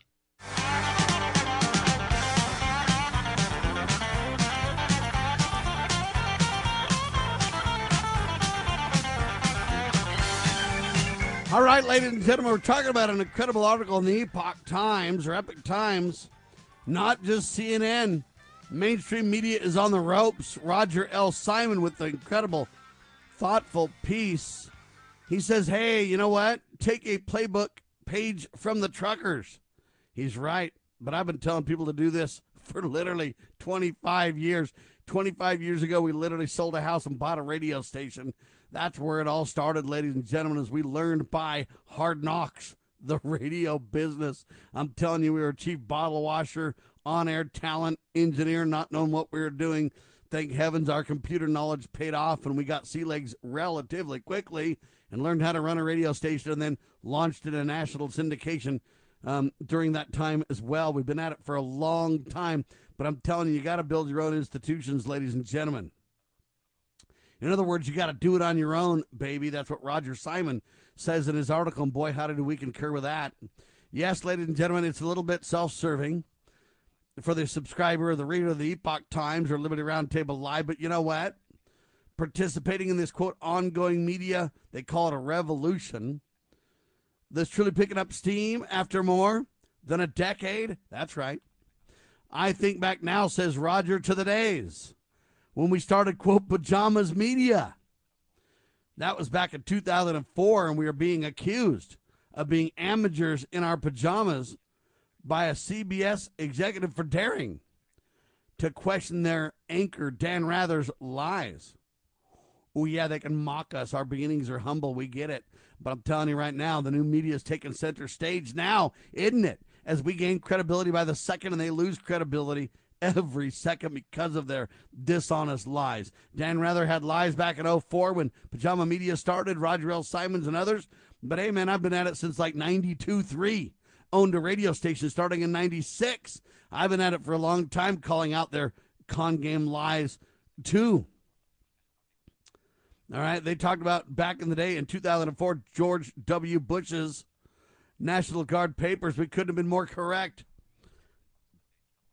In a parlance of another day, he says, We've come a long way, baby.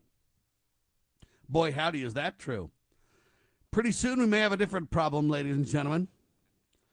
What happens when you become the man? Let's hope we handle it better. We should. In other words, what he's talking about is hey, when we become front center stage, we become the credible ones. Do we get sidetracked by sex and money? Fame and fortune? What do we do, huh? I think it's a fair, open, good question by Roger. And I pray, as Roger does, that we remain true. Right? I pray that we can stand up for what matters most and do what is right. Let the consequences follow, right? That's what we got to do. Look, this isn't about priestcraft. This isn't about setting myself up to get gain. Hey, I work all day with my hands, ladies and gentlemen. I don't ask you for anything to fund my family or to pay for my responsibility as a husband and a father and a leader and a provider and a protector and a, uh, a presider. I, I don't ask for anything for those things. I work hard with my hands all day in the IT industry and in the radio and, and, and um, TV industry for those things. Uh, when I get on the radio, I ask you to fund our radio networks because we need money to help us grow. The money doesn't go to me directly. The money goes to every penny goes to telling the tale of liberty, to growing our networks, to paying our bills. Look, the servers in the cloud are incredibly expensive for the radio and TV that we do. Uh, the cost of travel on the road to cover um, events and stuff like that incredibly expensive. Let's just say that I wanted to go cover an event tomorrow, anywhere in the United States. Look, I got to have somebody come with me. Um, it, it just takes two to make it happen. Okay, um, number one, I'm a blind person, so it's great to have somebody to travel with me, although I'm capable of traveling alone just fine. But it takes two to do radio. I mean, literally, you got to have somebody that can help you set up. If there's a problem, you got to have somebody that can work on it while you're dealing with, uh, you know, on air. If you're trying to grab guests at an event, you got to have somebody be able to run and get those guests when you're on the air. There's just so many tasks that it really takes two people at a minimum to do. And the other reason, though, that I travel with two people one, you got to have it for radio and TV. You got to have at least two people. Number two, though, it's great because I'm a blind person to have a companion to be with. But number three, and most importantly, I always bring a buddy. I'm a little bit more intense than Mike Pence. I not only don't go out with any woman that's not my wife or alcohol served, I don't even travel alone. Why? Because I don't want any allegations against me that this or that happened. No, no, no, no. I had Cameron with me, or I had Jay with me, or I had Zach with me, or I had Kurt with me, or I had Ben with me, or I had. Uh, there's a bunch of people that travel with me, and every one of them uh, can vouch for. No, no, no. I was with Sam the whole time. That didn't happen. Or that. Okay, so it prevents allegations. It also prevents me. I'm not perfect uh, from ever getting off center. Now, of course, you would never leave going, "I'm going to do wrong," uh, but you know what? a lot of the people that tell you that something bad happened uh, started out with good intentions. It just went awry little by little. Well, the way you ensure that is you use the buddy system. You were taught that as a little kid, right? Well, ladies and gentlemen, I'm here to tell you that still applies today in my world. It's not that I don't trust women. It's not that I don't trust me. It's that I know better from experience that, you know what? It can go all south, all wrong in a hurry. Yeah, what do they say in a New York minute? What do they say? What happens in Vegas stays in Vegas? All these lies are the problem, right? Yeah. So I bring uh, somebody with me for all those reasons. But I digress. Going back to the core. Uh, by the way, it's National Pizza Day. Get your pizza right away. It's going to be phenomenal taste and gourmet pizza, baby. Uh, anyway, um, for me to travel, it's going to probably cost three to five hundred dollars for a plane ticket.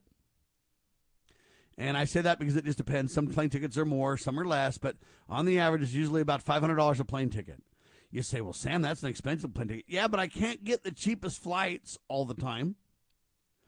because things change and most of those are non-refundable. And if there's ever a change in the itinerary or the schedule, uh, then we lose all the money. And it costs more than just paying for a changeable ticket. But anyway, just say, you know what? 400 bucks per ticket times two, that's 800 bucks. Plus the different little ticky tack fees. I got to get an Uber to get to the hotel. I got to this, I got to that. Bottom line is you're talking about a thousand bucks just to get there. Flights, airfare, two people, average. There you go. Thousand bucks. Boom. But now we got to have a hotel and we got to eat. What's the average hotel in America? Well, man, back in the day, it was what Super 8 cost eight bucks. Motel 6 cost six bucks, right? Wow. Now the average hotel used to be around a hundred bucks, give or take. Uh, but in some places in the country now, it's up to 150 bucks. Uh, so I don't know, whatever you want to call that. And I, I usually bring a friend with me, a, a, a male, so we can get two queen beds and stay in a room together to save money. Or if I bring my wife, then hey, it's one hotel room. So I really try to keep it to one hotel room, nevertheless. But let's say that's 150 bucks, and the average stay is what? Three nights, two nights. Just say three nights. That's another 500 bucks. Right? you got to tip the uh, bus driver, or you got to this or that. You know. Anyway, all I'm telling you is. All right, so the average hotel, Cameron just looked it up, doing a phenomenal job. It's 140 bucks. So my statement of 150 bucks was dang close. And so you do three nights at a hotel. That's 150 bucks times three, 450. You got to have 50 bucks left over just for again the nickel and diming that goes on everywhere you go. Right. And so then, uh, what do you got? You got 1500 bucks now. I've got my hotel done, and I've got my flight and airfare done, uh, airfare and hotel done. Now I got to eat, don't I? How much does it cost to eat while you're on the road? Uh, what do you think on the average to eat? Average eating day while on the road? So you do a breakfast at the hotel for free, and you do an inexpensive lunch for ten bucks, uh, and then you do you know a, a, nice dinner for you know 15, 20 bucks. You're talking about thirty five dollars a day or thirty dollars a day for food or something. Let's just be really, really, really cautious because the, the other uh, expenses we had a little bit more. So now you got what fifty dollars a day times two people, hundred bucks a day for food. Fifty bucks a day for food. Uh, all right, let's just call it 150, 200 bucks total for all three days. All right, you know, or $100 a day, that's $300. Uh, either way, you know, you're close to $2,000 for this trip. And that's if nothing goes wrong and you don't have any uh, expenses beyond what we've talked about. You say, well, what expenses? Well, what if I got to rent a car? What if I got to pay toll roads? What if I got to, okay, it goes on. it doesn't end, folks. So to be honest with you, the average trip for two people to go somewhere is probably 2,000 to twenty five hundred dollars, depending on if I've got somebody to pick me up and drop me off, or I've got an Uber uh, and I don't need to travel very far, or I've got um, a shuttle, or uh, then it's probably closer to two grand. If I have to rent a car, it's probably closer to twenty five hundred dollars for every trip. Let's say I go on a trip once a month. 2500 bucks times 12 is what? 30 grand? Hang tight, ladies and gentlemen. I am Sam Bushman.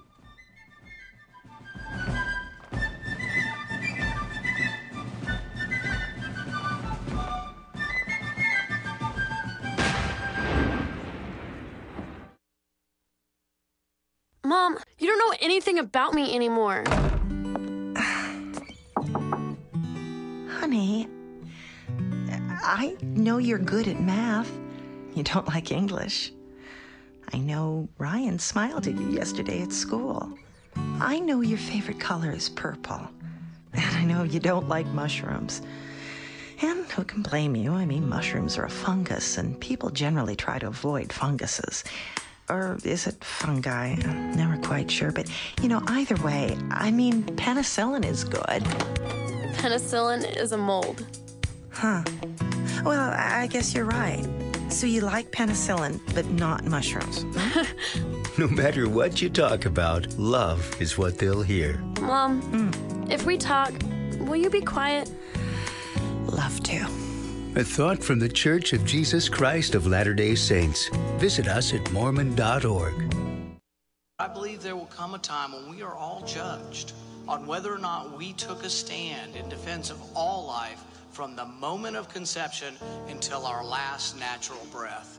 As a teenager, I gave my first public speech in my church. My hand shook, my heart pounded. I thought to myself, I can't do this, but somehow I did, and because I wanted to talk about things that were important, I persisted. I chided my church as a senior in high school for not seeming to care about the not yet born, for looking the other way, and for not taking a stand on life. I will be in earnest. I will not equivocate, and I will not excuse. I will not retreat an inch, and I will be heard. One thing I promise you, I will always take a stand for life.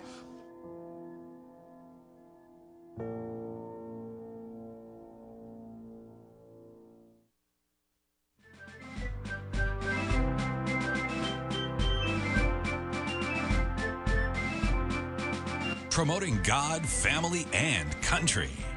You are listening to Liberty Roundtable Radio.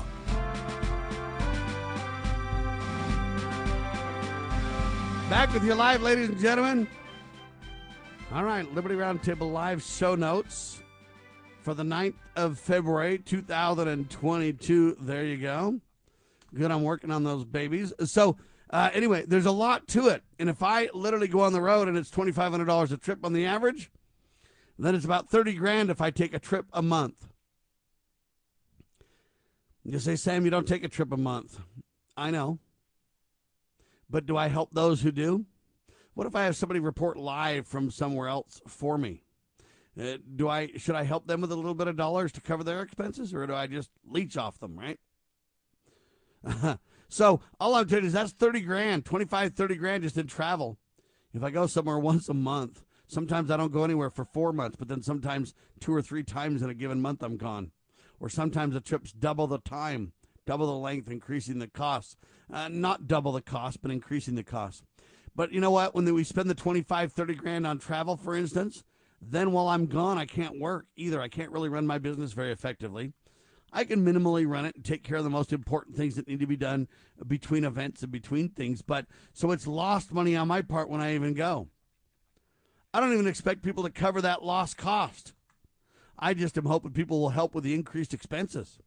But that doesn't count all the networks and the servers and you know what? Servers and networks and everything else, all the infrastructure. To have a studio costs uh, literally probably two grand a month just for the baseline costs of a studio. That doesn't count all the equipment. That doesn't count the people to work at all. Well, that's another 25 grand a year. Wow, we're at fifty to sixty thousand dollars just for travel and one studio. What if you have multiple studios because you got to have uh, people that can work? What about the workers? How much do you pay those guys to help with things? I'm just telling you right now, you're now you're starting to spend real money. so I don't really want people to pay for my living. I don't mind being the provider and the protector and working with my dear wife hand in hand, side by side, uh, to take care of our wonderful family. We've got eight children, five grandchildren. What a blessing it all is. Don't get me wrong. I don't mind working my guts out from 6 a.m. to 10 p. every day, six days a week. On the Sabbath, I just rest. Okay, but I, I, don't mind any of that. All I'm telling you is that there are increased costs and we need financial support and help. We need angels to bring dollars to the table to help us. Every penny helps, and every penny we consider as sacred funds. We will not squander the money. We will use it wisely and carefully to tell the tale of liberty everywhere we go. That's who we are. That's what we do. Uh, make no mistake. But we call ourselves jokingly a little bit, but as serious as could be when it comes to the sacred funds, the Widow's Might Radio Network. Because man, every little penny that people give us is so blessed, so gr- we're so grateful for, so needed. All right, it is National Pizza Day. I'll buy my own pizza, thank you. Super Bowl ads sold out while they spent $7 million on a single 30 second TV ad for the Super Bowl. We can literally run our whole radio network and all the TV offerings that we do right now on less than a couple of hundred grand a year. I mean, in one Super Bowl ad, we could literally run our thing for like 10 years. Well, more. Wow. Like 20 years. 15 years. Let's just say that. 15 years. Think about that for a minute. Wow. It's like a half a million a year. Uh, it doesn't even cost us that much. More like maybe 20 years. Anyway, there you have it. It's interesting. One 30 second Super Bowl ad could run our whole network. If we could increase our money a little bit, and if we could use that $7 million and just spend a million dollars a year, so double, triple our expenses, but yet bring the right staff in, just imagine what we could accomplish.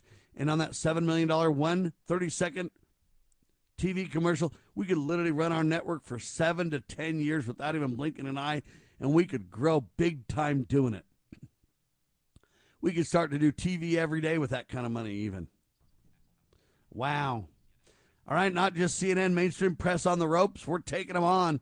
The Widows Might Radio Network, the Widows Might efforts by good, honest American people dedicating their lives, their liberty, their sacred honor, their fortunes, and everything to the cause. We're getting it done, baby. God Almighty is prospering our little meager efforts, there's no doubt.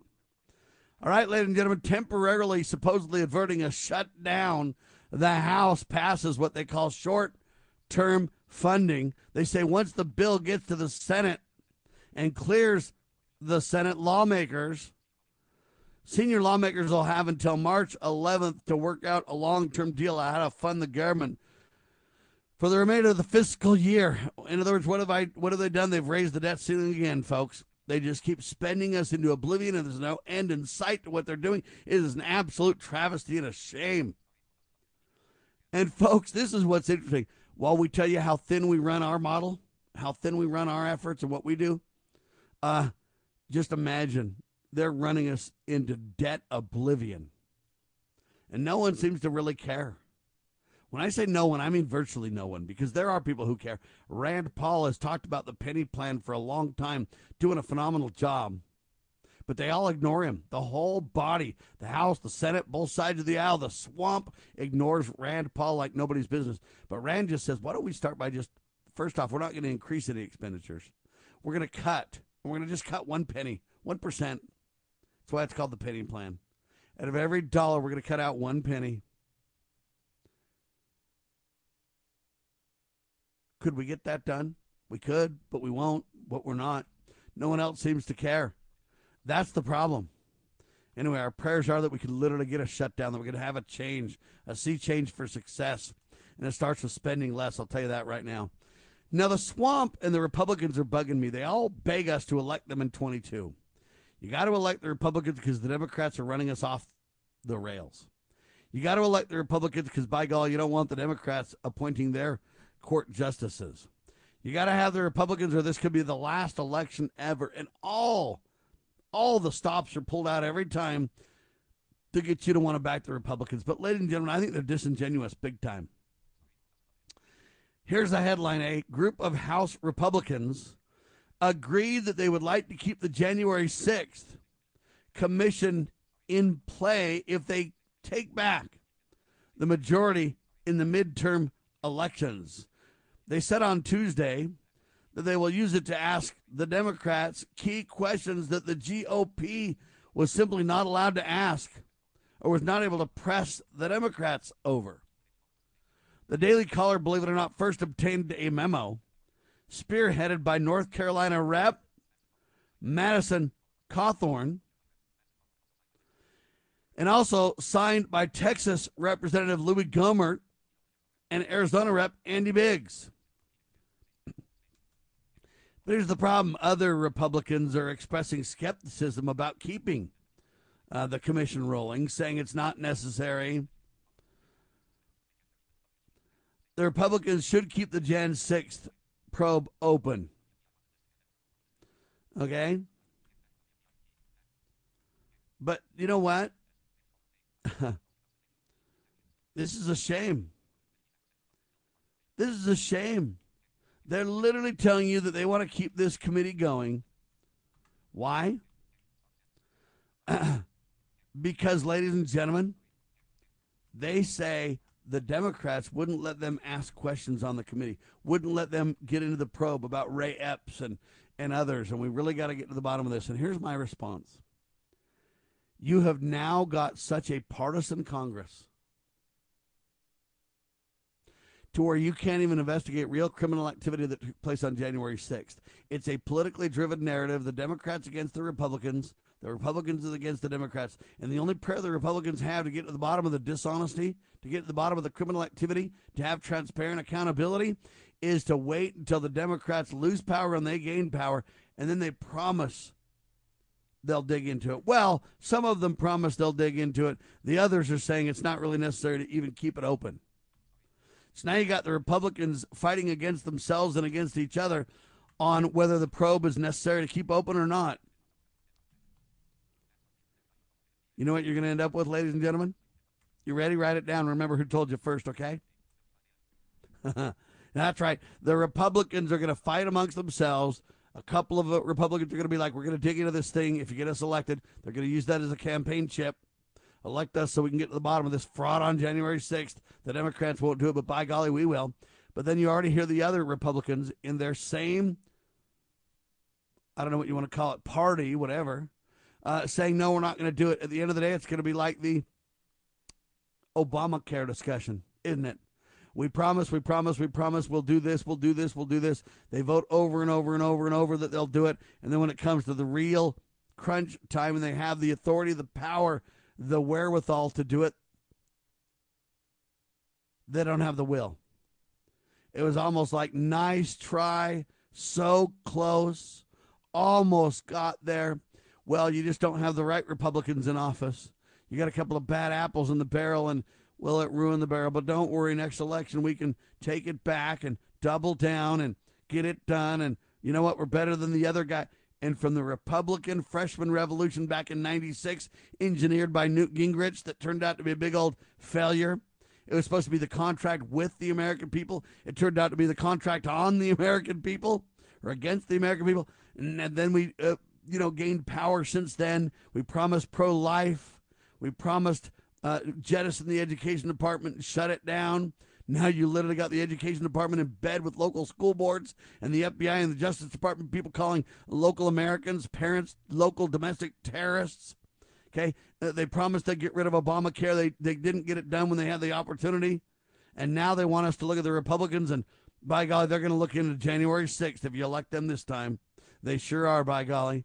But then you've got their own counterparts in the swamp literally blatantly, publicly undermining that effort before they even get it off the ground. Ladies and gentlemen, it's become such a disgrace.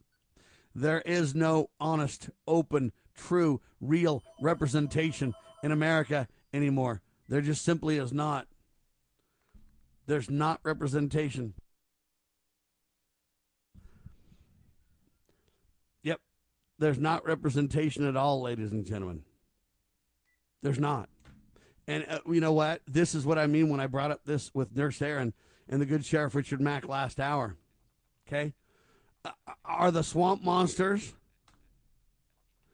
are the, I'm just going to say this, are or will rogue agents, unaccountable agents within government literally cause the next civil war? I pray the answer is no, ladies and gentlemen, but I see the writing on the wall. I don't see how we can avoid it.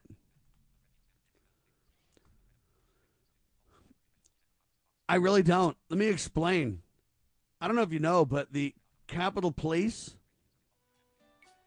literally entered Congressman's office offices without their permission and broke in and took photos of documents.